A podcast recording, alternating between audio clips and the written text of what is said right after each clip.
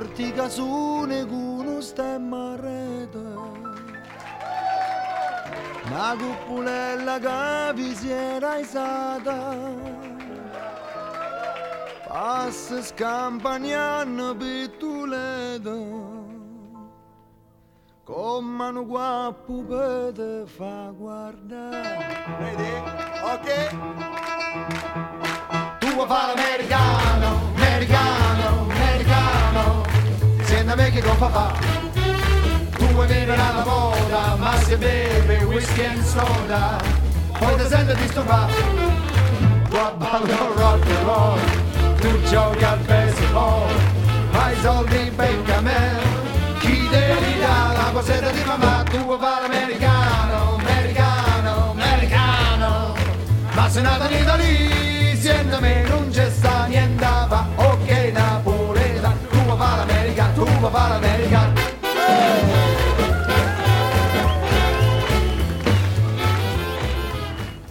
Hello, everybody. This is Oscar Dahl. I'm here with Matthew Knudsen and special guest Ryan Julio for a very special final edition of We Like Movies retrospectating 1999 double feature Talented Mr. Ripley and Magnolia. Matt, I have the feeling that you've been looking forward to this one for quite a while. I was thinking of that scene in Rudy when Vince Vaughn says to Sean Astin, like, "Are you ready for this?" And then Sean Astin's like, "I've been ready for this my entire life." I was like, "That's me." I literally have been preparing for this conversation for the last 20 years of my life. I saw Magnolia in December of 1999, and I didn't like it, or at least it went over my head. I didn't. I didn't get it. Let's put it that way. As your opposite of that, I pretended that I got it, even though I didn't. I, I pretended that I understood its profound meaning and extolled its virtues to everyone who would listen to me. Right. I was very pretentious. So I think I do get it now, and maybe that makes me like it less. I don't know, but we'll get into that later. Wow. How, how about you, Ryan? Did you did you get it in 1999? Did you see it in the theater? Uh, I'm of the opinion it's not supposed to be gotten, Okay. and so That's- that's uh, heavy. we'll get So that. you we'll so get there you in do bit. get it. is what you're saying. Yes, exactly. Um, yeah, we'll get there in a second. um, Matt, do you just want to quickly introduce Ryan? Uh, yes, the great Ryan Julio, who um, joined us for the Ant Man podcast Yep. and then for our uh, big Avengers Endgame roundtable discussion, which is still one of my favorite episodes of all time. Oh, thank you. That was a good so time. much fun. I got to do that with the Dahl brothers in person, and we actually put you on speakerphone, and then we were in a conference room. Conference call. It was it was incredible. We had to we had to jump through some uh, some hoops, as if memory serves, to make that happen. But Yeah, great lightning round in that podcast. yeah, I was, yeah, I that's was pretty probably the highlight with of that whole podcast.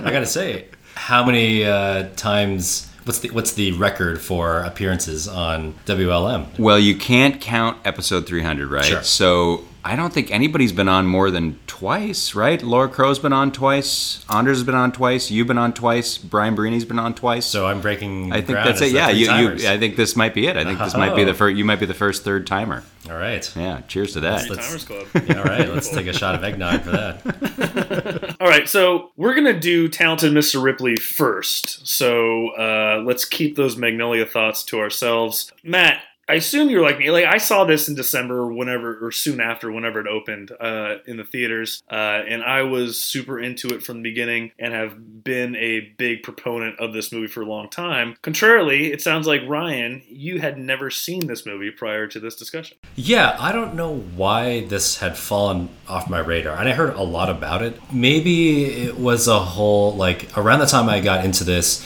people talked a lot about uh, Gattaca as well, which is another interesting double, double, double feature we should do sometime. Maybe that, uh, Enemy, or this. But That's that's really interesting though because people always think of like the talented Mr. Ripley as being like the Jude Law ovation, like Yeah. The, like the Jude Law coronation, as it were. But you're right, Gattaca came first. Gattaca and Totally. the um, uh, Midnight in the Garden of Good and Evil, Exactly. which she's also in. And so, for whatever reason, I had it just fell off my radar, and I hadn't heard about it being talked a lot. And it wasn't until you guys mentioned that you're doing this, like, yeah, I'll happily watch it for the first time and chime in. And I was extremely blown away. I am ashamed that I had not seen it, and it taken me 20 years to get around to this movie. Literally, just from the opening credits.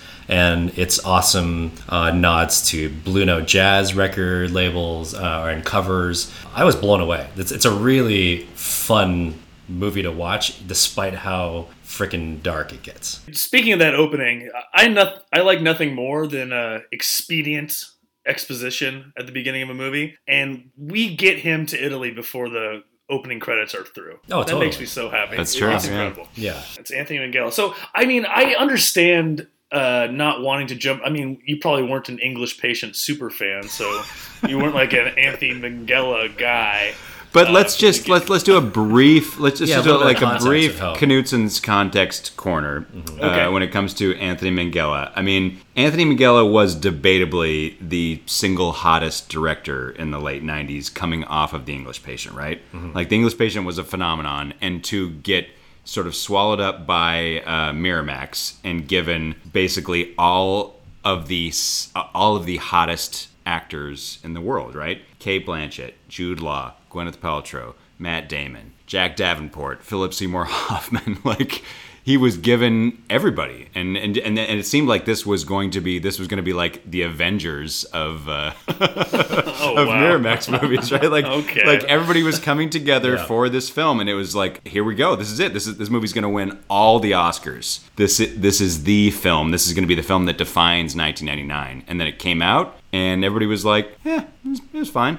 It was good. Let's move on. Let's let's celebrate American Beauty and Cider House Rules. Nobody cared. I well, I don't know if nobody cared. I just think it was th- this movie is pretty unpalatable to a wide audience. It I, I was looking it up. It had a C plus cinema score, Holy shit. which is horrendous. Like Yeah, for any sort of like actually good movie, which makes me kind of happy about it. But uh, I, I don't think people could take just how I don't know we, we were following this anti-hero or made them feel weird that they were maybe secretly rooting for this murderer because that's what the movie does. That's like the magic trick this movie pulls is you're sort of you, you want Matt Damon to get away with it. You want you know Ripley to get away with it. You're the uh, you know the literary expert between the three of us here. What's Yeah. your relationship with the books beforehand, um, and any expectations you had leading up about like where this story would go, if, even if you had or had not read it? I read the book after the movie came out, and I'm not sure I was even terribly aware that it was a well-regarded novel, and it's still the only Patricia Highsmith book I've ever read. So appreciate your your literary flattery, but uh, don't have don't have much to add in that regard. Yeah, I, I rewatched this with my mother over the Thanksgiving holiday, and she had seen it before, but she didn't really have any opinions about it. But she's a big reader like you, and she had never read any Patricia Highsmith, so we talked a lot about Patricia Highsmith and about the fact that she wrote uh, The Price of Salt,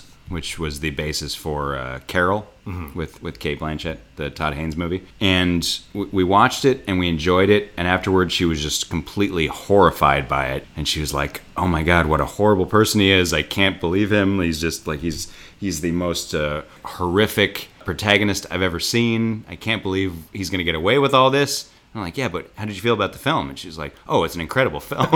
yeah, right? I mean, that's and that's the magic trick. That's the magic trick that this movie pulls. Is like he is a horrible person. He is. It's he's not even an anti-hero. He is. no, he's a monster. He's an absolute monster. But Yeah. you, the movie forces forces you. The movie sort of like seduces you into rooting for him, which is an incredible feat on Minghella's part. I think one of the interesting things about watching it now, especially having never seen it, especially watching it in 2019 versus what the social climate was in 99, this movie reads really well and ages, I think, extremely well because of its, um, you know, the way you could look at Ripley as, you know, closeted uh, LGBTQ uh, character really was the most astounding part at the end. I think that's where it's not like the movie, you know, Happiness, where you're rooting for uh, an anti-hero or a monster or a human to drug a child and you feel bad for wanting that. It does do that well because, you know, a good story can make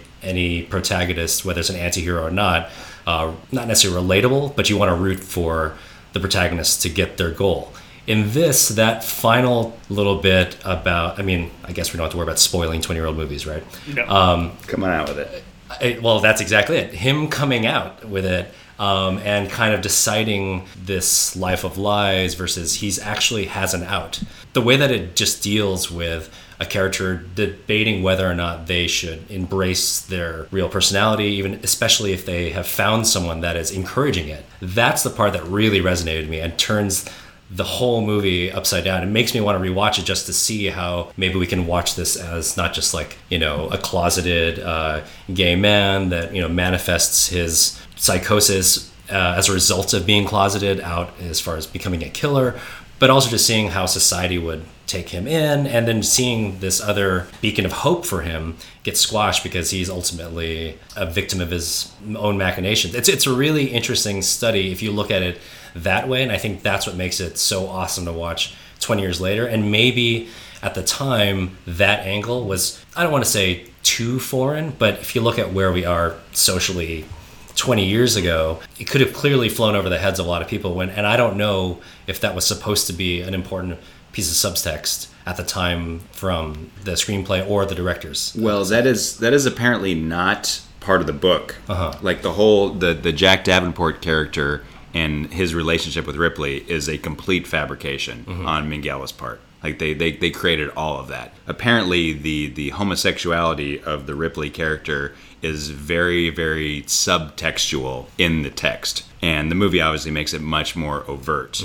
But Patricia Highsmith, who was a, uh lesbian author, Oh, was al- was always playing it very very low key, right? Yeah. I mean, the price of salt, which is the the you know the text that gave birth to Carol, which is about a lesbian, which is a lesbian love story, um, is the only one of her books from from the research that I've done that deals overtly with homosexuality. Whereas all the Ripley books, it's all it's all very like below the radar, like it's all Yeah. very kind of like implied. Whereas uh, Minghella's film and his screenplay, I feel, is much more upfront about the fact that Ripley is clearly a, a homosexual character, and his relationship with Jack Davenport is a complete I don't want to say a fabrication, but it's a complete invention for the screenplay, which really makes the ending of the film so devastating, right? Like Yeah. the fact that he finds somebody and he finds somebody who really cares about him and Jack Davenport is the, you know, the single most decent character in the history of cinema who clearly really cares about uh, this monster, Tom Ripley. And Cate Blanchett ruins it all.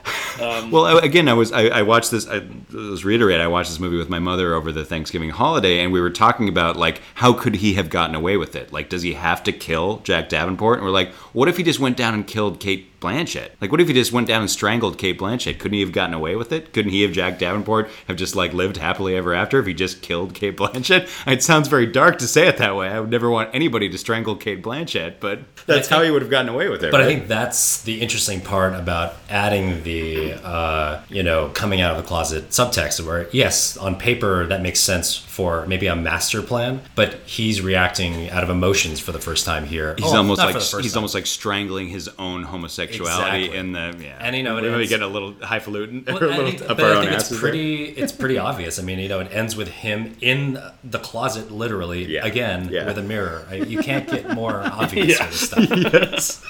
No, you're right. Um, it's very on the nose, but it, it works really, really well. Like it's like aesthetically, it's extraordinarily effective. Mm-hmm. Yeah. I also think she had her whole family on that boat too, who know knows him as Dickie, right? So Yeah. that that complicates. But he could have strangled her and thrown her overboard, right? Then he, you know, like, Yeah. eh, she, the, the truth dies with her. no, it's I'm, at, I'm beginning a little a little dark here. Well, a- a- and I love how all these problems for Ripley throughout the movie can be traced back to his like in the moment decision to sort of uh, take a run at being Dickie uh, when he first meets Cate Blanchett, right in the like the second scene in the movie. You know, as a matter of fact, if he would have just said, "Hi, my name is Tom Ripley. Let's go get a drink or something. Let's just let's just blow off this whole Dickie situation." He, you know, he may have had a completely different adventure. Yeah.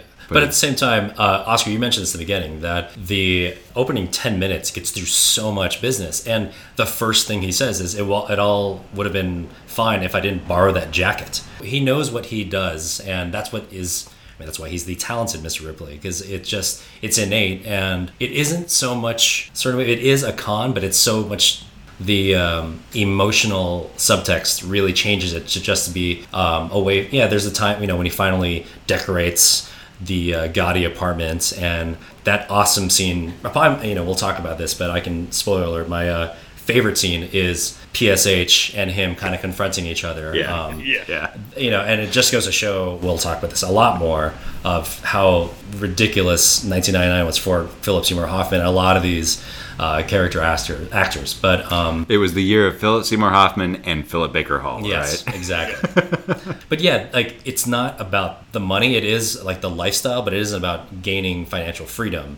It was really just kind of a class thing as well. Um, but he doesn't know how to do anything else, which is also very fascinating. Yeah, I mean, it's not a con man thing, and maybe that's why you can sort of root for him. Is that he? It's almost just survival. He's just reacting in the moment. None of this stuff is like pre-planned to the nth degree, right? Like he's just sort of going with the flow and just doing what he has to do. Um, from the moment where he whacks Jude Law with an oar. By the way, I put this in my notes. I I always find that first uh, thwap of the oar to Jude Law's face is like the most realistic looking wound. Oh, yeah. It's horrific. See, it's so unbelievable. Yeah. It is. It is. There's an intentionality to how gory that scene is. You know, like it is. It is truly like jarring how unbelievably violent that scene is. but it's it, it plays in like it, it's it's completely of a piece with how horrible Dickie has become, right? Like you've been you've been conditioned to the fact that like, oh yeah, this guy this guy is terrible. If he gets whacked, maybe I'm going to be okay with that. But nobody should get whacked that way, right? Like he dies in, in horrific fashion. Like regardless of the fact that he's an absolute dick e, um, nobody deserves to get uh, to get killed in that fashion with a with an oar. Yeah. Just make room for Tom on the skiing trip, you know? That's all, all they had to do. Oh my god! And then that shot over the top of the boat after he kills him, where he's kind of cuddling with the dead body. It's it's it's incredible. It's it's truly it, it's riveting, and it's also just kind of shocking at the same time. Matt, let me ask you this uh, from a filmmaking and technical standpoint. One thing I did really appreciate was there was a lot of interesting canted angles or just some really, I wouldn't say overtly stylistic, but there were a lot of interesting choices made there.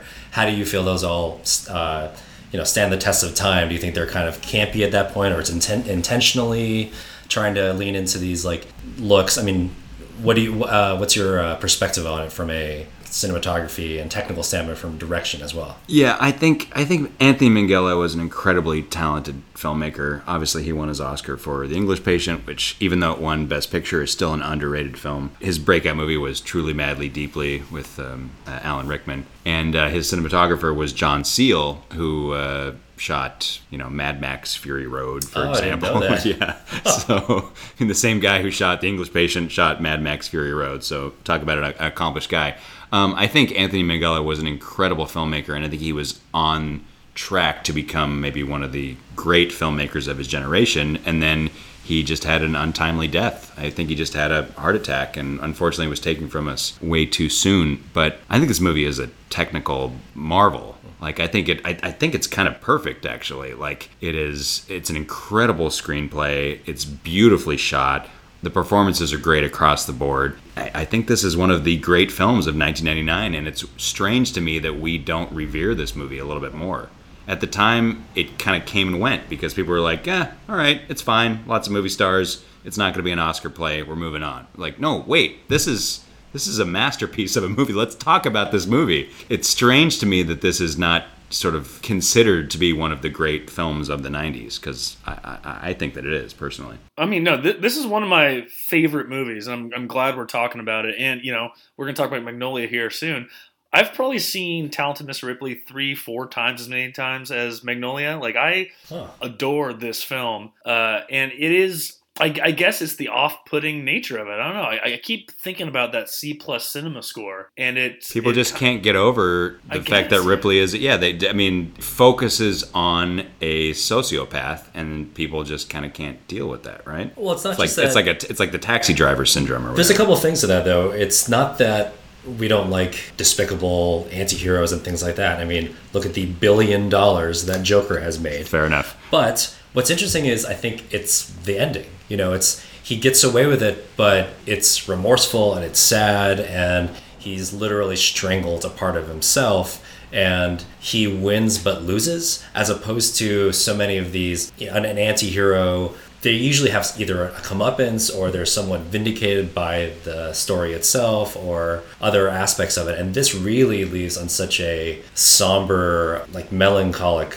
ending that really makes you think. And it isn't just about you know what he accomplished or there's no comeuppance at all for him. And so i think that really makes it hard for people that want more escapist fare especially what's was um, you know looking watching trailers. It's looks like it's just another uh, you know 90s brian de palma flick. It's it's it's sold as like a sexy thriller and it's really not i mean yes it is a thriller that deals with sex and gender but it is not what you're thinking in that vein I mean, I could see how this movie would make people feel uncomfortable, whether it's the you know homoeroticism, whether it's the, the sexuality stuff, or just the idea of your sense of self being sort of a cipher. Like you're just you know, am, am I pretending to be someone all the time to other people just to get the you know just to try to be charming, just to try to be their friend? Like I don't know, it, probably makes people ask questions, and they don't like that. People don't like to ask questions.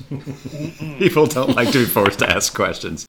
The book is the first in a series. I think there's at least five or six Ripley books that mm-hmm. Patricia Highsmith wrote. I don't think this film is set up to be the first in a franchise necessarily, but it clearly ends with um, with that open endedness of being like, all right, well, this guy got away with it, so he's going to have other adventures. I like that you're you know positing that this could have been a uh, super dark era, era specific uh, Bourne, except instead of being Absolutely. Secret spy, it was a Well, we can still have a Mr. a Ripley sequel. Well, right? they, totally. I mean, they made. I mean, they, they uh, Ripley's Game, right, with with John Malkovich. That's right. Um, which is not a Oh. direct sequel to this film, but it is. It's it's a it's an adaptation of a different yeah, Patricia so it's not Highsmith. canonic of any I don't think so, Yeah. but um, but it's part of the same uh, series. If you guys could pick one filmmaker to take up the mantle here with a, a Matt Damon Ripley sequel right now in, in Europe, who would it be? Oh man, that's a great question. Is it a problem that every time we have like who would you choose to direct blank? It's always going to be Denny Villeneuve. Like he could direct. It's not a problem. It's not a problem because that's exactly where my mind goes. Um, yeah. Plus, we know he can do franchises, right? You can do franchise, but it really, you know, I think you guys have talked a little bit about movies like Enemy. I think that shows just how he can really get the thriller and the psychological side to it. Um, that's where my mind goes. But he can do everything because he's a mastermind. Maybe the greatest filmmaker of the 2010s, Yes. as we determined uh, on our last episode. So, I mean, this I I think this sort of like leads us perfectly into just talking about Damon and how incredible Damon is in this movie. Yes. I think this is Damon's best performance personally. Um, this and Good Will Hunting, I would say. I just I think he is just fucking transcendent in this movie. I think he's so incredible, and but I get why he turns people off. I don't think it's people being And that's the point, though, Yeah, right? it's Yeah. not people being homophobic. It's just that, like you said, he's a sociopath. He's a monster, but he's still our guy. He is our titular talented guy. Yeah, I wonder if part of this is, uh, you know, I think there's just a like a low lying tension that goes throughout the movie because he's almost for the entire runtime like on the precipice of of getting caught, of of always hiding something from from others, and I think the audience is rooting for that dissonance to go away. Always, even if they're not wholly aware of it. So, and, and Matt Damon plays that shit so well with sort of like uh, an insecure, fly by the seat of his pants confidence. And goddamn, he's good at doing the voices too. Yeah, He's fantastic at the voices. It's Yeah. crazy. He, he- he's a very underrated uh, impressionist. Yeah. for sure. Yeah, the, the James Rebhorn stuff at the beginning is ridiculous. Yeah. um, and, but it's just awesome. You mentioned uh, insecure, flying by the seat of his pants, Matt Damon. I mean, there's an interesting tick he does, uh, like a very like insecure but very charming smile that you see throughout all of his performances. But specifically, you mentioned um, uh, this movie, and uh, we just talked about it. Uh, you just mentioned it as your other favorite performance. Um, Damon, Goodwill yeah, Hunting. Good Will Hunting. Yeah. But especially if you watch like Informant, you know, when he's kind of giggling his way through awkward situations, there's a lot of that through line of just a normal guy that gets put in a really weird situation. Yeah, and he's good at tap dancing, right? and like Yeah. charming his way through it. But you can see every time he knows he does a good job of showing the audience and letting us know that we know that he's faking his way through, but everyone everyone else around him has no idea. And it's a weird meta type of acting where we can see something that maybe it's not even that's just good acting. That's not meta. That's just really awesome acting that the audience can pick up on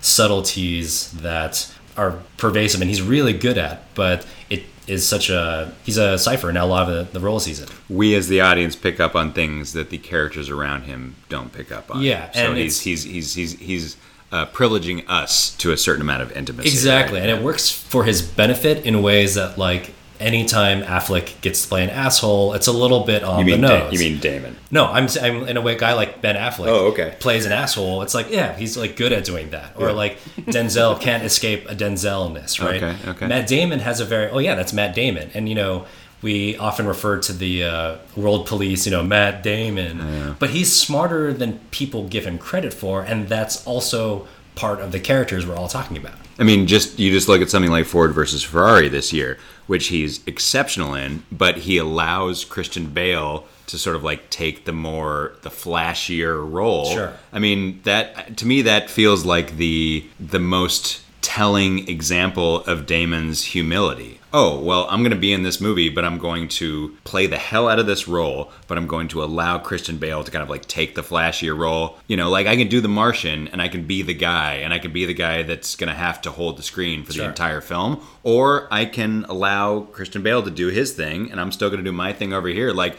that's an incredibly humble and sophisticated way to go about being a movie star, Yeah, right? I, he's he's is a great assist. I mean, Oscar, I completely agree with you that Interstellar has no uh, place on any list that we and we never need to talk about it ever again. Thank you, Ryan. That being you. said, I disagree with both of you, and I agree with Brian Brini that it is one of the Yeah, best we know. films of We the know you do, man. But That being but you literally took the words right out of my mouth. I wanted to talk about he- Interstellar. he's great in Interstellar as that support, Yeah. and then I'll also mention that he is one of my favorite. Uh, always surprises me as one of my favorite characters in Ocean, um, because he is that. In that when he's trying to like make himself bigger and wants to be more active. he's like the quote unquote Yeah. third most important character, but and like and he succeeds because he's a little dopey. He plays into that like I'm just kind of playing my suit my pants. I'm not really prepared for this, but I can charm my way through it. And I think it just shows again that what I'm talking about. The Damonness really works when he is first fiddle or just be uh, you know uh, a really good assist to help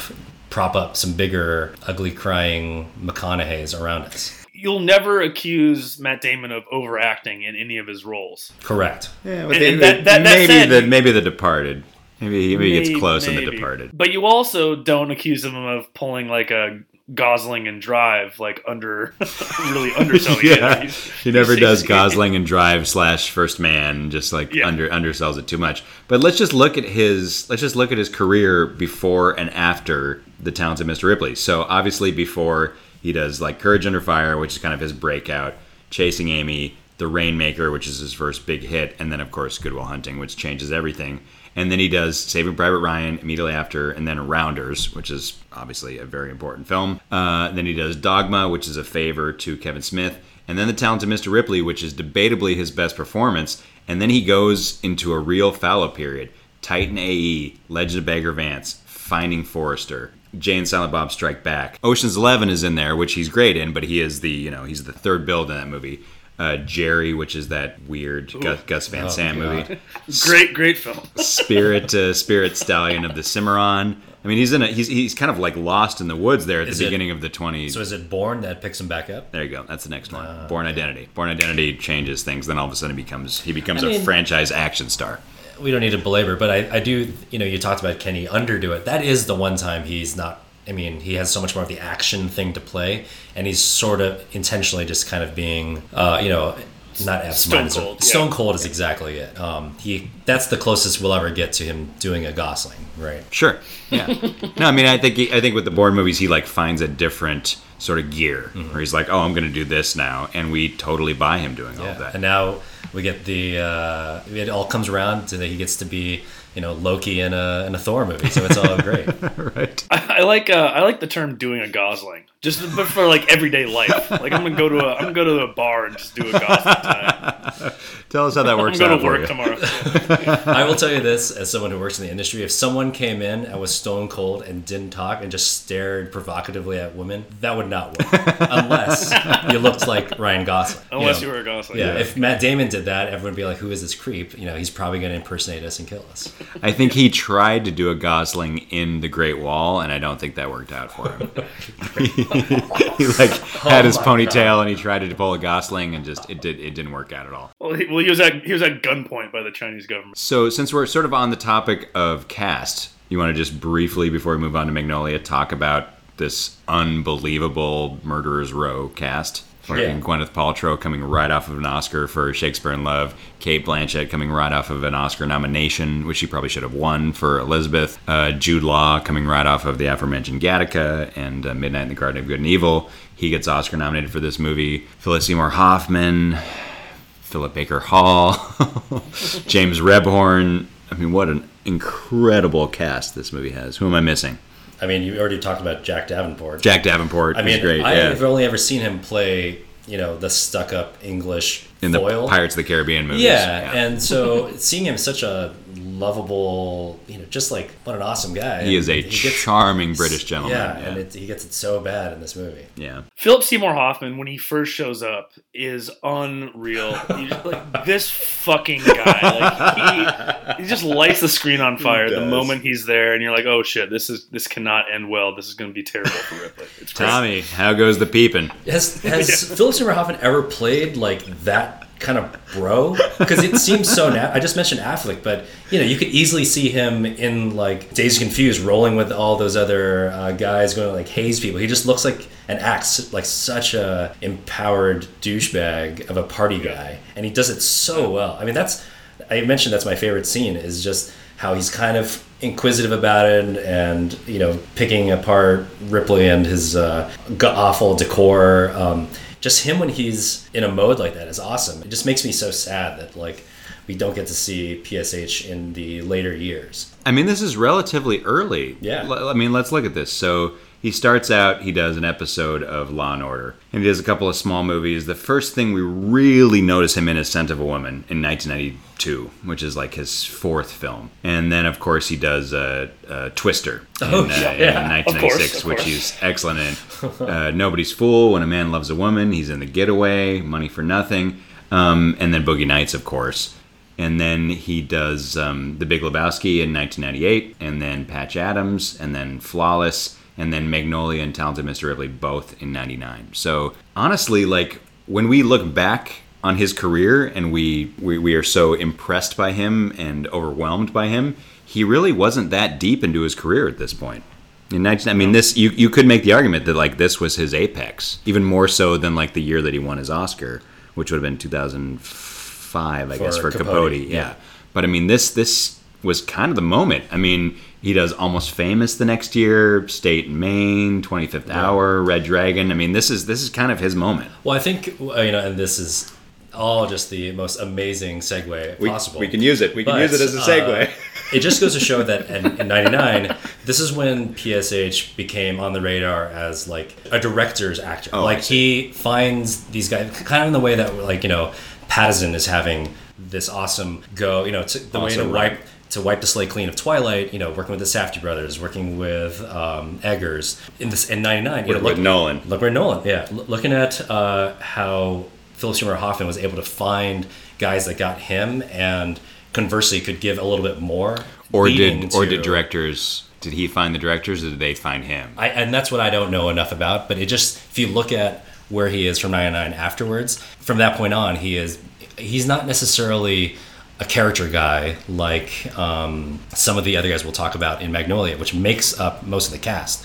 He really transcends that, but he gets these interesting roles that kind of push him in really crazy directions. But he can always hang. P.T. Anderson is just the best at that, and when he has his crew, he really knows how to pull awesome magic tricks with them. Uh, only rivaled by guys like Wes Anderson or Jim Jarmusch, you know, that have these stable of amazing actors that really can do anything else, but they like working with specific directors because they can push them further than anyone else.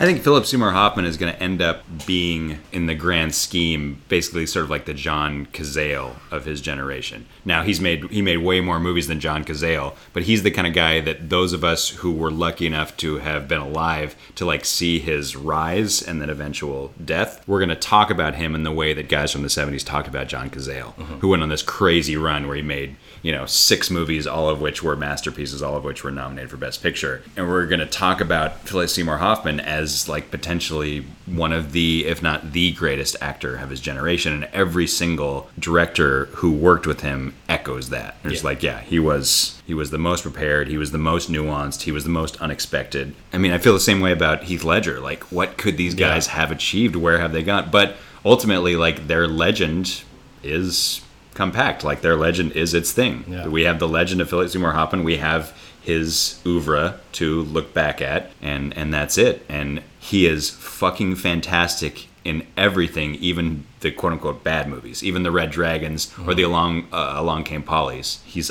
always That's great. part of Along Came Polly. he steals Along Came Along Came Polly. He's very good in Red Dragon. Uh, I mean, the guy never gave a bad performance. He never gave a boring performance, right? He was incapable of giving anything but an incredible performance. And I would I would argue he might be the most important thing that restarted the Mission Impossible franchise. Oh, that's a That's interesting. Extremely good point. Yeah, he, I mean, he's the yeah, yeah. Like he I'll buy is, that. despite the fact that Rogue Nation is my favorite of the series, I still might actually now that we're talking about it, as much as I love uh, Solomon, I, I think I have to say that he's He's the best villain. PSH is the best villain in that series because he's such a. I mean, the way it opens, you know, with his stupid, Yeah. stupid low voice. You have a wife. I'm gonna find her, and I'm gonna hurt her. and- and wasn't that a big, wasn't that like the main preview? yeah, yeah, yeah, yeah. I mean, that was that was kind of like the selling point of that movie. It was like, look at this, we got Philip fucking Seymour Hoffman as the villain in our franchise movie. It was a pretty big deal. Well, all that's as a result of P.T. Anderson be able to spot these guys and you know give them even the small. If on paper you look at the role of um, the caretaker to a dying mogul, that sounds like such a small role, but after watching it again, that may be still one of the most. It's the linchpin of all of Magnolia. He's the most decent character. is Phil Parma. yeah. You know, you can't and you can't do that without really navigating it becoming too sincere or you know he's maybe too sensitive. I mean, there's so many nuances to his performance in that um, that really help hold a lot of these giant performances all together. And can you get further abroad between Freddie Miles in The Talented Mr. Ripley and Phil Parma in Magnolia? and he shot those two Well, movies back to back. and and Scotty and Boogie Nights. Exactly. it's i mean Yeah. I, I think it's awesome too i mean it just it's part of the themes of magnolia is how connected things are i mean you did just mention mission impossible their scenes together of tom cruise and uh, uh, Yeah. philip seymour hoffman are just as uh, seething, but 180 degrees on the other side of the spectrum. Not, you know, not at gunpoint, but at a you know emotional edge. That's so funny. I never made that connection. Yeah. They have one scene together in Magnolia, and then they have one scene together in. Um, well, I guess they have a couple scenes together in Mission Impossible Three, Sure. but they play each other. Yeah. like he, they have to impersonate each other in Mission Impossible Three, right? Which is like maybe the best scene in the movie where Philip Seymour Hoffman is doing a Tom Cruise impression. All right, I've been like really stretching out this segue as long as possible, so we need to get to Magnolia. Yeah, let's do it. Um, uh, Oscar, what did you think about this movie on replay, and how does it compare to when you first saw it? Well, I- I again, I thought it was profound, and I couldn't really explain why when I was 16. Like I knew it had something to do with biblical shit and the frogs and fate and whatever. But what really struck me this time around, because I don't think I'd watched this movie in a few years, is how much I had missed just the like father dynamics of, of, of the movie when I saw it the first time, and whether I just didn't want to see it or I just uh, was was too young to really understand sort of the uh, you know parents imprinting shittiness on their kids and the sort of trail of destruction that leads. Uh. Sins of the Father theme. I agree. I I actually didn't pick up on that either until this most recent watch, and I I own this movie and watch it a ton, and that's something that was still new to me on this watch. So now, when you watch it again, did those things help or hurt the experience? I don't know. Like, I think part of me looks at this movie now having the rest of Paul Thomas Anderson's filmography at my disposal, and this movie just feels like so much more of a mess and so much more pretentious. It's so much like a young person's Paul Thomas Anderson movie. I think this might be Paul Thomas Anderson's worst movie. Um, and Hot that's sort of a take. So yeah, it is a hot take. It's a hot take, Uh, but I actually might mirror some of your uh, views on this. So, I when I first saw this, I was obsessed. You, you know, the Yeah. biblical references. Uh, I was one of the biggest champions for the ending that is was so controversial at the time. And nowadays, Mm-hmm. people it's it's really not such a big deal as it was back then. I, I was really swept up in it, and I've you know it's one of the first. Actually, it's, is the only. Uh, P.T. Anderson movie I've ever like owned on DVD and bought it digitally. I rewatched this movie a lot, but mostly as scenes, not as a whole chunk, because who has three hours at their disposal? Um, but um, I went into this rewatch knowing that I've always championed it as my favorite P.T. Anderson movie. I know it's not the best. I would still we can talk about rankings in a sec. After doing a little bit of context, and finally for the first time watching Inherent Vice, uh, revisiting uh, Phantom Thread, especially after it made so many appearances on the top ten lists, I, I kind of agree. It's it's maybe similar to guys like Radiohead, where yeah, sure, every one of their albums is great and probably better than most things out there. But if within its own oeuvre, it does seem really messy. But I will say that that part is what I like. There's been a lot of other retrospective stuff, and I don't know who to credit this to. I, I know uh, Griffin on Blank Check cited this as well, but he couldn't mention. I tried to look for it. Someone uh, in AV Club likened Magnolia to. Uh, Sergeant Pepper's Lonely Hearts Club as an album Sure. and a creative piece of work. When you have uh, an auteur or auteurs that are at the height of their powers and they can literally do anything and they're coming off a really big critical success that wasn't not necessarily just mainstream but it's just universally beloved the only way to go is up and out and maximalist and while it is you know he go he's gone on record many many times now saying it was definitely 20 minutes too long and it was he shouldn't have given Yeah. all this money and he uh Yeah, he you could make have- you could make the argument that he was at his at the height of his Sure. quote unquote powers, despite all that more so than even like making the master or whatever. I think right? that w- is what makes it such a quintessential 99 movie is that it's so big it sh- shoots for everything it's um, not like one of those you know it's a little bit about this and it's a little bit about that. It clearly has a focus but it's just you know he's it's him doing a double album and the references that he does the whole well, i'm going to talk a little bit more about music later on but um, just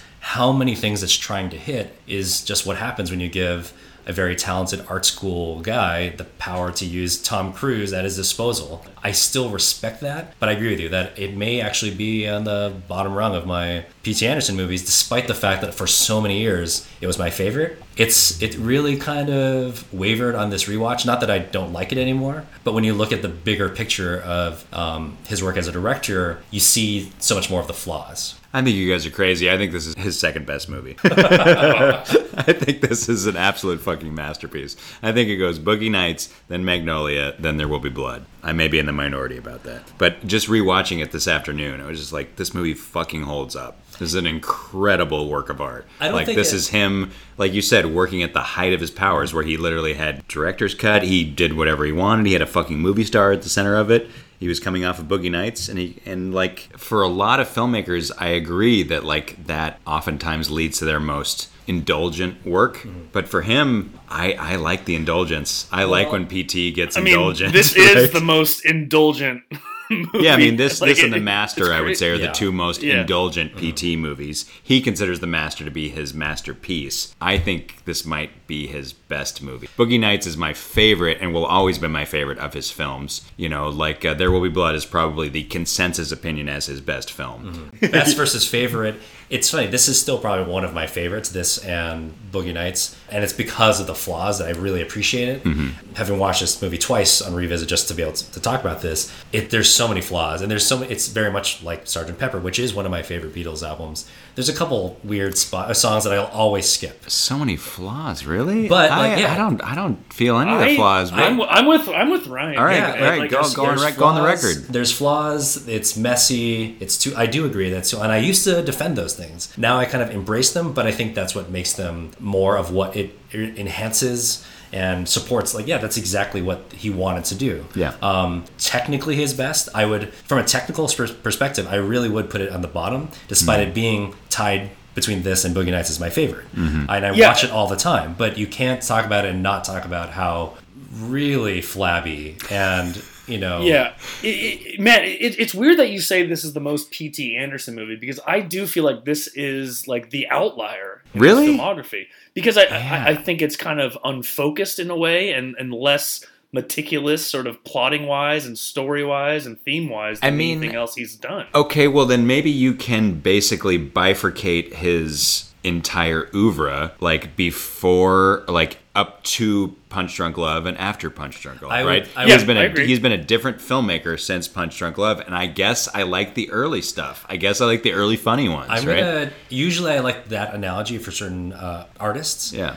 But and I would have Isn't said Punch that, Drunk Love the last San Fernando Valley kind of set, and then he became Kubrick? Just like he because, was, he was uh, Robert Altman slash Scorsese up until Punch Drunk Love, and then he turned into Kubrick for the last four movies. My argument and I, pre- against I it- prefer the Altman stuff. My argument against that early later stuff is, would have I would have agreed with you until I'd seen Inherent Vice, and I think Inherent Vice is Inherent. Vice just shows that That's kind of him living in both worlds. and that that's the thing. It's like I think he still has it. We can't like separate his work into two halves yet because he's still he's not old. He's still cranking out.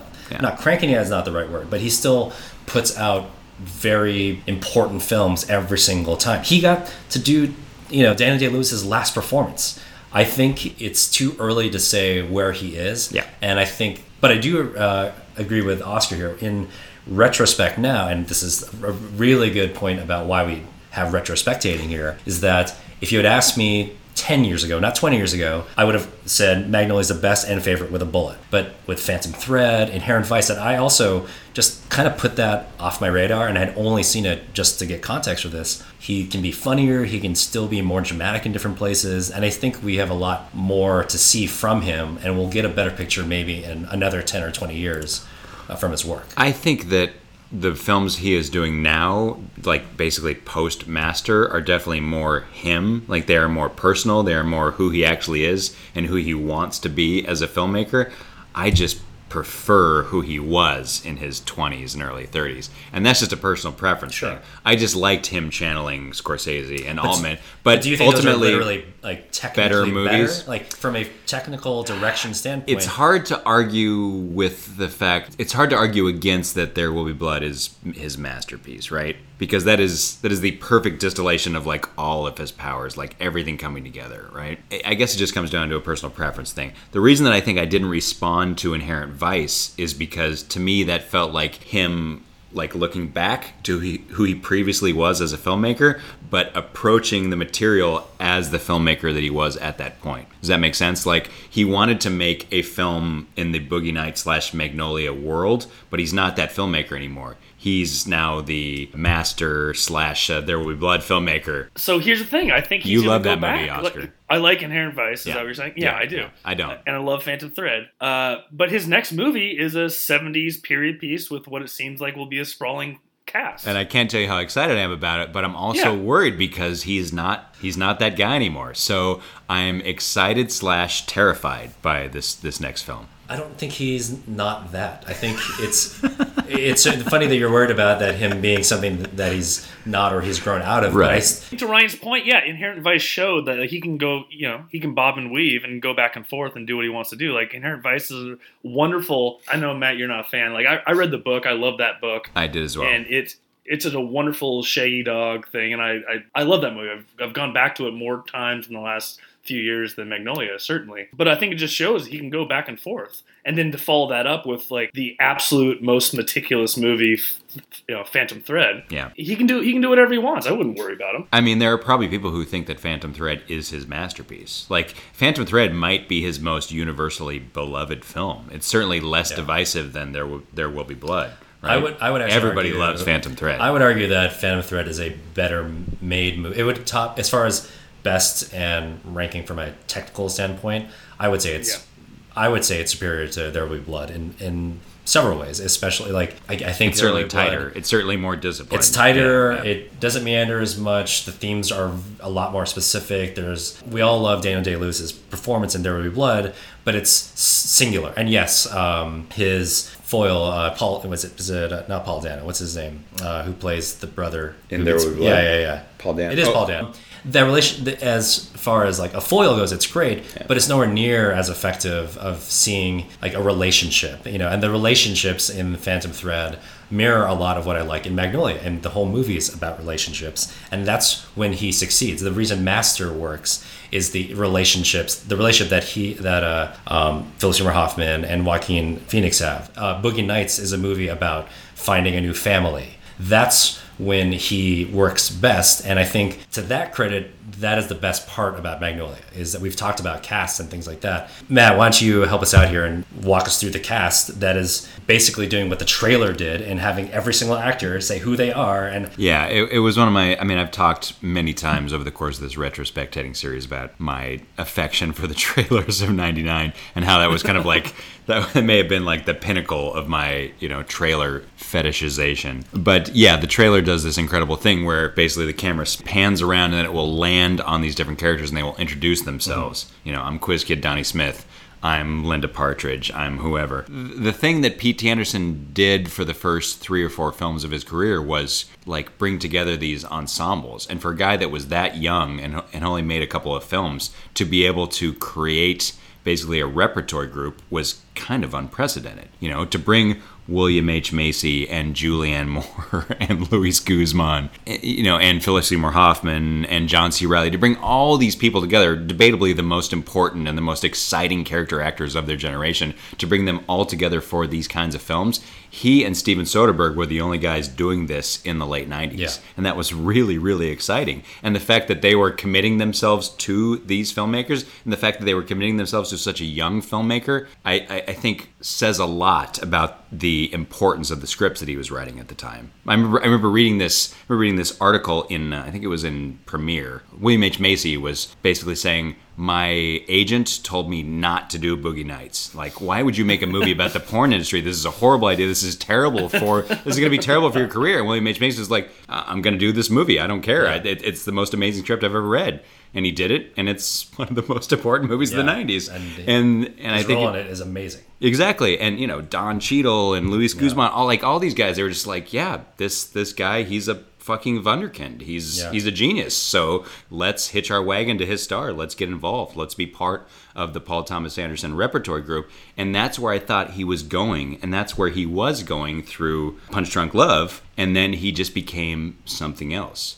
I, I'm not judging him for becoming something else. I'm, I'm proud of him for, for becoming something else. But I thought he was going to become. I thought he was going to be Robert Altman. But he didn't Well, have any interest in being Robert Altman. I he wanted to be something if else. If you wanna split and up- Magnolia is the end of the Altman period. If you want to split up his work, I think that's specifically it. It's Yeah. moving away from these ensemble pieces Yeah. to literally and maybe this next movie that he's just announced is going to be a return to that, Yeah. which gets me excited. But but who knows? I mean, he does his own thing. He, he has nothing left to prove. We are we all agree that he's a genius. So And, and you know, we, so that Robert Altman through line makes a lot of sense, especially seeing how after getting so big with this, and yes, following up with a slightly smaller, you know, movie with uh, a a much smaller movie with Punch Drunk Love, then to get you know have that period of downtime and come back with you know one of the great.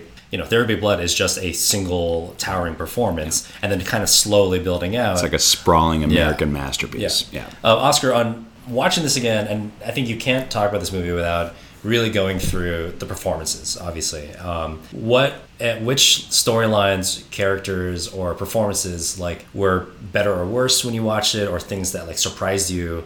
Because everybody's storyline is you know that's the whole point of this. It's the different threads interacting, and you know only through fate or Deus Ex mm-hmm. Machina are they all tied.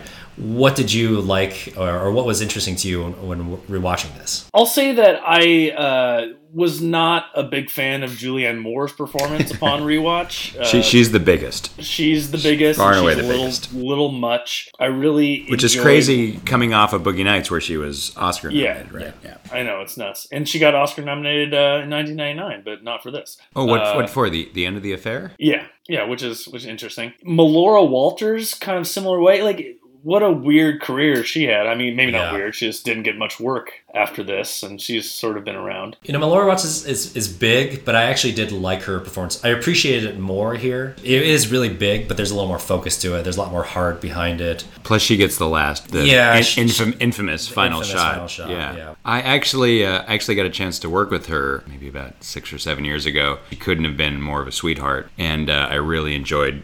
I, I mean, I didn't get to know her or anything, but like the few minutes that we spent together, Yeah. I, I just found her to be incredibly congenial, Mm-hmm. and um, she also was able to just like turn it off and turn it on immediately, which I appreciated. Like we were just having conversation, and it was just very easy and casual, and then the cameras rolled, and she was just able to turn the character on instantaneously. And it was like, wow, you are a fucking pro, Melora Walters, and the way that she is able to activate the waterworks behind her eyes. Like she can bring those tears out so quickly, and that's why he trusts her in that final shot because he pushes in on her for a really long time. and that is a long ass shot, and she is able Yeah, to liquefy of- her eyes right, at the. of, uh, it's like welling up tears Right. before the smile. Everybody steals from everybody. That that's part of filmmaking, and I don't mean to uh, turn the spotlight on myself, but when I saw that final shot in '99, I was just like, that is an incredible way to end a film. I'm going to steal that someday. And then when I got around to making a feature 18 years later or whatever, I stole that last shot from my from my debut feature, and the Oh, end of my the end of my uh, feature debut, my western, is the exact like That's funny. we literally stole the end shot of Magnolia for our for our western Cassidy Red. it is the exact same shot. Uh, well, aside from you know those big ones, you know Oscar, what what we were did anything surprise you out of these uh, performances? I, I mean, obviously we'll talk about we've talked a lot about you know character of Phil Parma. We got to get to Yeah. Cru- we got to get to Cruise eventually. L- let's no, let's talk about Cruise because uh, I, I I wouldn't call it surprising, but I think he, yeah, I mean he's absolutely spectacular in this role, and It's, you it's know, the performance of his career. It makes I- you I- wish that he would work with more auteurs and do more stuff like this. It's crazy how prescient that character is and that idea is like hmm. these days. Like he, he predicted Yes. like pickup artistry, and it's, it's sort of like that incel culture almost that's going on right now. Yes, and and that was before we were even talking about it. like this is you know a decade before this became even a thing so kudos to pta for seeing the future i guess it's crazy And kudos to Cruise for being like, I'm going to trust you. I'm, I'm going to Yeah. put myself in your hands. I'm going to trust myself with you. And I'm going to just give myself over to this character. And I'm going to give it my all. And I'm going to trust that this film portrays me in a way that doesn't glorify this character, right? Yeah. It just Yeah. signifies it or it just uh, analyzes it, right? And he ends up becoming the most interesting character in the film, I feel. But it doesn't necessarily mean that the biggest movie star in the movie is the most important character. Does that make sense? Like like Cruise becomes the most it, like he transcends the film, but it's not because he's being the movie the most movie star ish. he's written with the most. Uh, he has one of the most drastic arcs in it. What could be construed in modern times as like proto anti SJW Gamergate sort of thing. He's just one of those like bros in that we're that's so obvious to spot now. But then after his breakdown um, during the interview where he's uh, quietly judging you, it just completely flips. And then you know he, he even mentions it when he's in that interview. He's like, oh, you know, uh, you know, Daddy didn't hug me, and uh, you know, Mommy wasn't around, sort of thing. Um, he hints at it, and then it really comes to fruition later on when he's giving that like, is there any more uh, obvious Oscar bait? Oscar clip scene of him like crying over the bed. Like that's what everybody wishes they could do in any sort. If if you say, "Hey, I want to be an actor one day and get an Oscar-winning performance," you pray to God someone writes a scene like that for you. Um, and he does it so freaking well. Like that part just and you're like destroys. can i have can i have jason robards being the dying man yeah, and, have, and then just talking about assists. Can I be crying over the bed of one of these greatest actors of all time? and then also you know one of our other greatest actors of all time crying in the background Yeah. you know philip Philip seymour Seymour hoffman, Hoffman is- yeah. supporting like so the way it's supported by these titans of the screen to give the guy who's just known as the best runner in film to uh-huh. all of a sudden have this like incredible you know talking about welling up the eyes like that scene alone is that makes the movie but you have to you have to earn it's earned but you have to pay a lot to get there I was just watching it this afternoon, and I, I was I was like focusing in on that scene, and Philip Seymour Hoffman is literally in the background of that scene. It's not a double. He is literally standing in the background in soft focus, crying. Yeah, he's you crying. Know? Like, yeah, and it cuts it's to him, like- and it's like just because you're not in focus doesn't mean you you're not adding to it. So right. him and it would have been so easy to just frame it, you know, just cut him out. Yeah. Mm-hmm. It, would, it would have been so easy to just like go in tight on Cruise and just be like, we don't need, but it's important for Phyllis, Phil, it's, for, it's, for, for, Phil P.T. Palmer to be, yeah, to be there. because Exactly, He right. also needs to make sure, like, hey, make He's the sure conscience of if the something movie. goes wrong, I need you to be there. Uh, you know, Yeah. don't let these fucking dogs in your drop kick. I will them. drop kick these fucking dogs if they come near me. the Tom Cruise character is so fucking important to this movie because he ends up becoming like the heart and soul of this thing. He ends up becoming the most most important character for me. But it never feels like Tom Cruise is taking over the movie, and I guess that's the that's the thing that I want to kind of like hone in on. Like to me, he is the most important character. To me, he is the standout performance. But it doesn't feel like a movie star grabbing the movie and absconding with it. You know, am, am, am I am I wrong about I- that? there- Does it there's feel like lots the of Tom way- Cruise? There's a lot of ways to, to take all the performances here, and my counter argument to that, and why I like I wanted to lead with Philip Seymour Hoffman uh, as the segue. I think he's the heart and soul of this because he's the moral compass because he's, He's, the one. he and uh, John C. Reilly are like the decent characters, And right? I They're the only ones who aren't Yeah, we- flawed. we, haven't got to like the other half. We haven't got to like the two thirds so of the many characters. characters in this movie. One thing, I'll- the, the last thing I'll talk about, uh, Phil, you know, Phil Parma as a character. The other part that's awesome is the meta side of it. It's like, you know, this is that moment in the movie where you know it sounds like I'm making the call because the long lost son, but this is that moment. And when he delivers that, it could be so awful, and especially just as we talk about the you know the over empowered art school kid who just made this three hour movie and wants no cuts at all to still deliver the tom cruise scene is great but him getting Phil Phil Seymour Hoffman to do like this is that movie this is that scene that is a more i think a bigger flex Very postmodern. It- exactly in a way that like he'll never be able to get that part back again And he basically took that exchange and that conversation and just blew it up for Punch Drunk Love. Like that's what Punch Drunk Love erupts from, right? oh just Like- like, Phil Seymour on the phone Adam Sandler having a conversation Yeah. on the phone with the phone sex operator.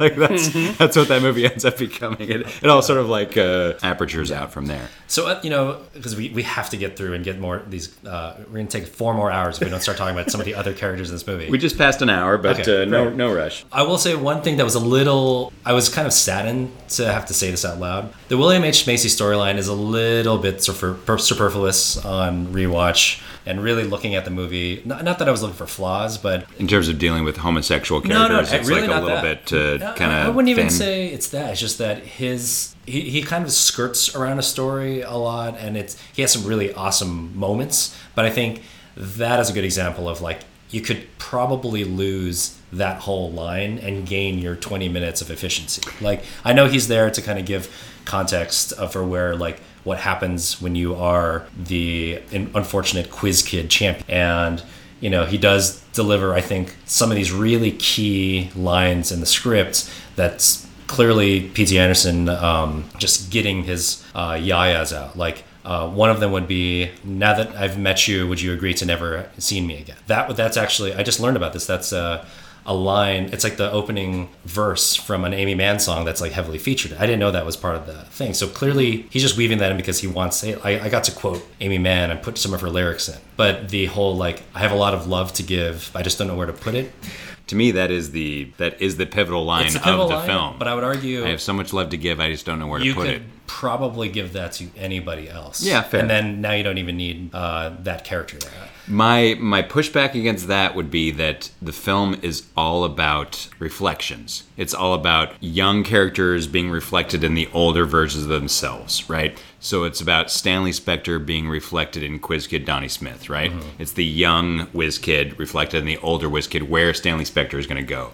It's in Philip Seymour Hoffman's character being reflected in Jason Robards' character, right? Um, I'm sorry, not Philip Hoffman. It's it's uh, Philip Baker Hall's character. He will eventually become Oh, Jason Robards. Yeah. Mm-hmm. if he doesn't die of cancer, right? Yeah, It's, it's about I these mean, people be, of, who will eventually become the worst versions of themselves, right? I mean, my retort to that would be William H Macy's latent ho- homosexuality has nothing to do with the quiz kid persona. Right? And the movie like leans too heavily into the latent Well, homosexuality to, to, to Ryan's of it all. point, I just think, I think that's a bit of a superfluous plot and doesn't really tie into the greater thematic elements, right? it just sort of like reinforces the fact that he has all this love to give. He just he doesn't know where to put it, right? Because he's he's infatuated with this bartender, but he can't he, he, he can't express himself to the bartender because Yeah. he's latently homosexual. Well, I- but he, I- he he knows where to put it. He Yeah, just- he literally knows, he knows where to put it, but he Yeah. just can't put it there because he is yeah. And again, I think it's a great. That's exactly the P.T. Anderson in 1999. He's like, I really want to get this awesome line in, but that doesn't mean it works for the movie. like another great. There's so many of these lines that like are awesome to quote when you watch this movie at our age in 1999. But now you're in retrospect, like, yeah, you could just give that to anybody else or just cut it out. You need a tighter film. And so him at the bar, you know, yes, major kudos to P.T. Anderson for convincing me that Supertramp is cool. Uh, like, Supertramp is cool. yeah, it is Don't cool. Those two needle Breakfast drops. of Champions is a classic album, and I will not hear. well, I, any I only ever really got into it because of this movie, but Yeah. He uses two different, different- uh, yeah, yeah, exactly. uh, what's, Goodbye what's the- what's Stranger the- and Logical Song. Yeah, exactly. But that whole like I don't even know what the name of that character is. The white hair. He's a crazy Henry Gibson. Henry Gibson. yeah, You know who is a Robert Altman guy. Sure. So that's his callback to and the that's Altman. again yeah. like I want to reference the Altman. He wants so much out of this, and so when he gets this, See, the like, thing is, I don't know if he necessarily wanted to be Altman or if he wanted to call back to Altman. I think I am projecting my like wish that he would have become the Robert Altman surrogate. Like I wanted him to become Robert Altman because I didn't want to lose Robert Altman. No, my- my- but I don't think P.T. Anderson ever wanted to be Robert Altman. I think he wanted to be Stanley Kubrick, I'm not- which is what he, what he has become. I'm not surprised that he wanted to like project or call back to that. Yeah. He just wants. And this is what happens when someone has a lot of things they want and has unlimited power to just do everything. And so you get that whole sideline and no, it is it is not dangerous to confuse children with angels. What a pretentious line that is. That has This movie's filled with that. Really no. Every nothing to other do- line is We could talk about super- all the themes of this yeah. movie. You know, we haven't even talked about the ridiculous prologue and the way he sets up an in-universe set of rules. Um, Occasionally, I would just come home from a long night and I would just turn on the, prologue, prologue, yeah. of Magnolia and just like go why to it's sleep. its own little Just- movie, Yeah, yeah. just watch that for 15 minutes or 10 minutes and then just Yeah. you know Patton Oswalt and all that bullshit. This this goes back to what I think Oscar and I are ganging up on you. About, I know. Like, I can't, I'm, I'm very surprised Is that, I, this is a two-on-one situation. it's great that you get to say these lines. It's it's cool. You got that guitar solo in, but did that make the song better? Did it make the album better? It gets to be a point where like guitar solos, like crazy shots, and and you know I would even argue the frogs make sense, but that line about the children with the angels is the moment for me where it's like. I was watching it. I was like, "This is a bit much." Yeah. and I, it's I the mean, weakest point of the movie, it- and it- yet it's such a f- awesome line, and that's what makes it even worse. This is his most pretentious film, and this Oh, is the guy who, a doubt, and this is the guy who made The Master, and There Will Be Blood, and Inherent Vice, and this is still his most pretentious film, and yet it's, it's him dabbling in melodrama, which is not really something that all his other movies have, right? Like that, that goes back to my unfocused point ab- about this movie, which is uh, I don't know, it, it's it's still it's still insanely watchable and crazy interesting, but I, I guess I do like the later version. I mean, I, I guess that's what it comes down to. I like the later version of PTA. Yeah, I mean, uh, I can definitely. There's so many good things about this movie, and it's. Yeah. I'm not trying to take this down. And again, I, I that's why I'm glad I prefaced it with the Radiohead analogy and this music thing, where you have these artists. You know, we've talked in this discussion about Altman and PTA in the same way we talked about Radiohead and Beatles in this conversation. These are,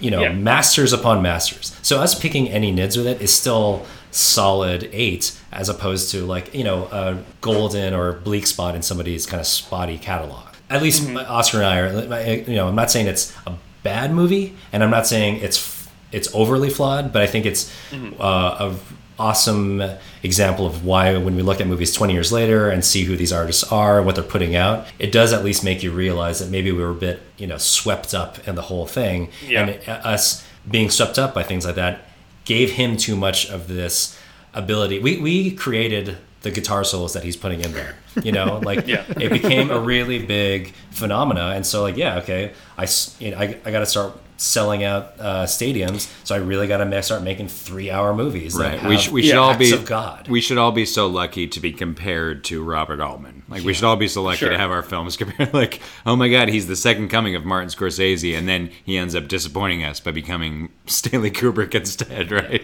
Yeah. we should all be so I- I- lucky to uh, re- you know subvert what you thought we were supposed to be by who we sh- should have been. I'm gonna go on a tiny tangent here, and I'll preface it by saying I'm not sure I have much of a point, but I, I think it's interesting. Um, Good preface. great preface. Um, you know, when I look at PTA, I I think like who are his main contemporaries and sort of career arc contemporaries. And when I look at the 90s, I think of two other auteurs. I think of Quentin Tarantino and Wes Anderson. It's interesting with their third movies, first three movies, they they have an extremely similar arc, right? First movie that is sort of really independent, under under the radar, but gets them on the map, right? That's Sydney Hard Eight, that's Reservoir Dogs, that's Bottle Rocket. And then they have the second movie that gets them on the map, that gets them popular and gets them a lot of recognition, right? And I, and I would Rushmore. argue that their soft that those three sophomore films, Royal Tenenbaums, uh, Wait. Boogie Nights, and uh, No, Rushmore. Pulp Fiction. if we're if we're calling Bottle Rocket, Yeah. intro. Yeah. Oh, I'm sorry, Yes. what I say? So- Royal Tenenbaums. yeah. Yes, Rushmore, Rushmore, Boogie Pulp Nights. Fiction, and Boogie Nights are still those three filmmakers' best films. They're but maybe that makes me maybe that makes me basic, Yeah. as the kids say. No, I, Yeah, the, I think the, the, no the one made modern masters. But, Yeah. but I think the point is that after those sophomore efforts, they could do anything they wanted. They're all at this place where they could do literally anything. And I just think it's interesting to see what choices those three people made, right? To That's go very true. where they did, right? Like, you know, Wes Anderson just decided to enhance his Wes Andersonness. But Wes Anderson decided to double down on being Wes Yeah. Anderson. Paul Thomas Anderson decided to be somebody else. If you look at all all three of those guys, Wes Anderson and Tarantino, they did a good job with that follow up of starting what just was you know a young filmmaker and then turning them into brands, not just a director. But there's a look, there's a style. I mean, look at you know where Tarantino would go next, and he's literally ca- calling out like this is the fourth movie I have ever made in his own uh, filmography. When he, in the opening scenes, you know, Yeah, yeah. Wes Anderson continues to double down, and there's a look, there's a brand, um, but that's Never kind of abandoned Futura. yeah, exactly. Never, yeah, exactly. That's that, but that's exactly it. And you look at how Tarantino has done the same thing. PTA is interesting because it is sort of this wandering guy do- that he doesn't brand. he doesn't know. No. He doesn't. He doesn't know what he wants He- to do. And- well, he's he's not narcissistic like those Yeah. guys are. He doesn't brand. he just he just lets his work speak for itself. to be fair, if I had to compare it to anybody else, I wouldn't say they're like specifically just '90s directors, but I think he has a lot more in common uh, with the Coen Brothers, and I think it's a, it's telling that one of the best times you can ever have having a couple drinks and arguing over film is There Will Be Blood versus No Country for Old Men, Yeah. and it's because those are two sides of the same knife about these uh, really talented filmmakers that haven't got, doubled down into like I'm a Tarantino movie. You can always kind of call it shot. You can call the shots of an, uh, a Wes Anderson movie. You can't do that with the Coen Brothers or P.T. Anderson. Yeah. And I, I think that's an interesting uh, point you make, just about where people decide to take the gift of power and critical response. there are very few filmmakers that ever have sort of the blank check and just open playing field that those guys have, right? Like Totally. it, it's rare to get. I mean, there's only a handful even now that can Yeah. just decide what their net pro, next project's Yeah, going to be. Nolan and Tarantino, and, and and PTA will also just like adapt other people's books. You know, he'll just be like, yeah, I'm just going to adapt. You know, oil. He's not driven by ego the way that I think Tarantino and the or even the Coen Brothers are. Like he seems to be a very kind of like humble dude who just wants to. Uh, I mean, I you know we I- are talking about Magnolia. Yeah. There's nothing Yeah, humble I- about I know well, well I'm, I'm just saying that like he he's not he's not as like obsessed with the idea of the PTA brand, right? Or he's become less interested Maybe in the the, word is brand. not the brand. It's he's not concerned with having a a style. Yeah, I mean he wants to have his fingerprint for Yeah. sure, but he doesn't necessarily. He wants to make sure that he has his fingerprint. He wants to make sure it's it's uh, like up to his standard, but he doesn't necessarily need to like sign it, Hmm. right? Like I don't think that it's ever important for him to say like this is a PTA Sure. joint necessarily. Yes, that is a good way of putting it. In Yeah. a way that like Spike Lee or Tarantino, yeah, you those of- guys are super. Like Yeah. it's very important for them to be able to make sure you see the fucking fingerprint right there, like the stamp yeah, right but, there. But, but I will say, watching Magnolia, like you know, yesterday, and knowing knowing that it's a 28 year old P.T. Anderson, 29 year old P.T. Anderson making this movie, I, I sit there watch and think this guy is feeling himself. Right yeah, now. yeah, yeah. it is. It is the, definitely the height of his of his nep- uh, his his narcissism for sure. You know, Ryan and I were just watching part of the Magnolia Diary documentary, which is if anybody hasn't seen it, I think it's on YouTube. It's wonderful. It's like it's like ninety minutes long. It's it's the entire process from uh, writing the script through them premiering the film. Yeah. And he, he talks a lot about how I can't believe they gave me a final cut, right? Um, yeah, and it's him and Fiona Apple like rolling up to the premiere and just like throwing their cigarettes out the window. Jesus, yeah, humble guy, yeah, Yeah, super humble. but it, but it's man. great. I mean, it, it, it's it's proof of his genius. Like it, you can you can watch him through the entire process and the way that he works with actors and the way that he's refining the script. He might be an asshole,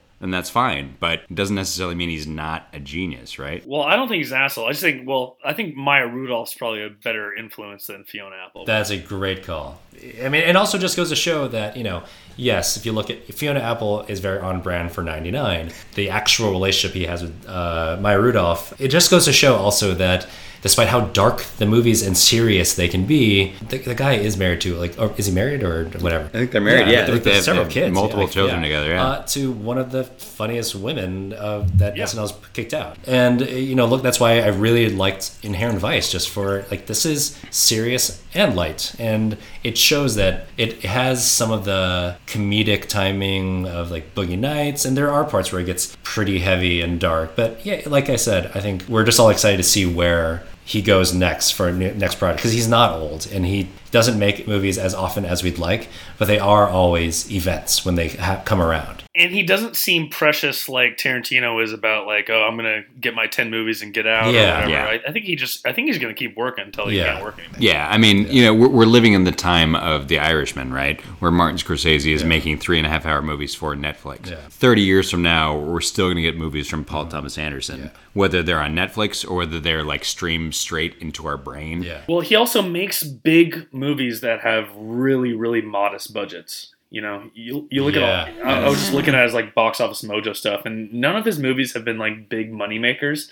but they all make a profit. Yeah, but the problem is that the last couple of films have been financed by Megan Ellison, who's had a la- tough couple of years. Yeah. So, Well, uh, Well, a couple things I you can to, endure that when you're a billionaire. It's not a big uh, a couple things I wanted to touch on before we start wrapping up. Um, Please do. One thing that really struck me that was a plus for me, especially looking back 20 years, the music of this movie is one of my favorite uses. I mean, it just, we often talk about um, Jonny Greenwood's score for There Will Be Blood, but I don't think. It's unfortunate that maybe it's lost to the 90s, but Jon Brion and Aimee Mann really don't get the love that they deserve for this film. Yes, the use of uh, Save Me at the end is great. Everybody stopping at the literal uh, denouement of the movie, or they look like the the character's lowest point. They all decide to sing in song. They're singing an Aimee Mann song. That stuff is yes, it's completely pretentious, but that really works, and it also is an interesting look at where we were musically in the 90s. I mean, I it's it's not a surprise that I keep bringing up the Beatles because again for for a little bit of music context, the late 90s were going through an interesting retro pop phase that that then continued on to, you know, like indie rock and things like that. But what Aimee Mann and Jon Brion were doing with the score was indicative of like music tendencies. It has like a very Beatles vibe to it, the way it's orchestrated, just the way Jon Brion's score really sweeps and holds all of these pretentious, you know, long the the crazy wonders of them like going around the studio, really big melodramatic parts are really supported by Jon Brion's pretty underrated score. But I think he uses that to his full powers later on in Eternal Sunshine, which is a really good And s- I- I- score that I really Heart mirrored Huckabees. and I Heart Huckabees. Yeah, Yeah, yeah. Well, he really and Punch Drunk. and sure. Punch Drunk. Yeah, you're exactly right. I just don't think uh, it gets the credit it deserves for really catapulting Jon Brion up to where he was for the 2000s. But it's unfortunate that since then, and it is very telling that that sound nowadays isn't what we're looking for. Yeah. And as a result, it's it kind of was the peak of the '90s. We it was like a roller coaster, and we had a couple awesome twists and turns. But now we're in this age where like it just goes to show that you know as we hit 2020, we're more interested in Trent Reznor and Atticus Ross and them doing you know Watchmen scores or Gone Girl And Jonny Greenwood. and Jonny Greenwood with their dissonance. That says a lot Yeah. about where we are socially, as opposed to a very Beatles esque Aimee Mann singer songwriter feel of the '90s. And that's what I took away from it is that you could almost look at Magnolia as just an awesome three hour music video for an Aimee Mann album. And if you look at it that way.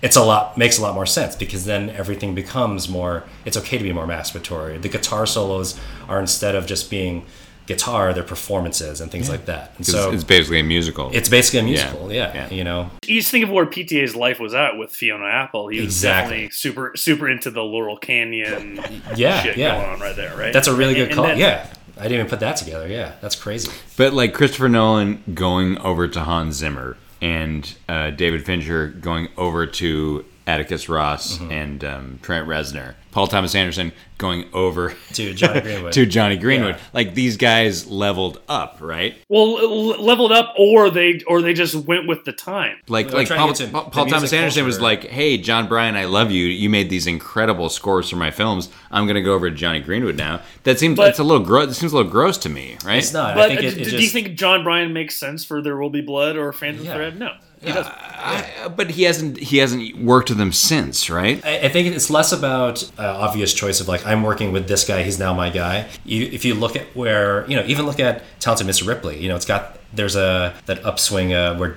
jazz uh, sort of vibe. We- We talked about things like Ocean. Um, there's like a more of a retro thing that was happening in, in the late 90s because of like hey things are great and let's go back to this era when you know you know you know I think Brian The- the- Berney the- the mentioned Cherry swing and stuff Daddies yeah era. Cherry Poppins. Look at where we are musically. and Everything's so up and fun. And now we get like 20 years later, and you know, not to get political, but it the music reflects how that's changed. And I think look where the 90s. Look what we could look at what we were worried about at the time, and it's it's quaint compared to what we have nowadays. Yeah, I guess I guess I'm just sort of like a little bit of a um, grassroots guy when it comes to all of this, right? Like I I appreciate the fact that Nolan like found Hans Zimmer and that they just decided I just think like Hans Zimmer was doing fine before Nolan came around. I agree. I'm just saying that, like, I, you know, he was doing incredible things with his previous composer before he decided to like cross over to Hans Zimmer. I think that uh, PTA was doing incredible things with Jon Brion before he decided to cross over to Jonny Greenwood. Would we have Jonny Greenwood if it wasn't for There Will Be Blood? Like, was There Will Be Blood what Yeah. gave us Jonny Greenwood on the? Uh, I think Would we have more Radiohead albums if Jonny Greenwood didn't do There Will Be Blood? Exactly. that's I'm just good interesting point. I'm not judging. I'm just saying that like I, I, I appreciate the fact that these guys are leveling up. I just want to make sure that we are giving the proper amount of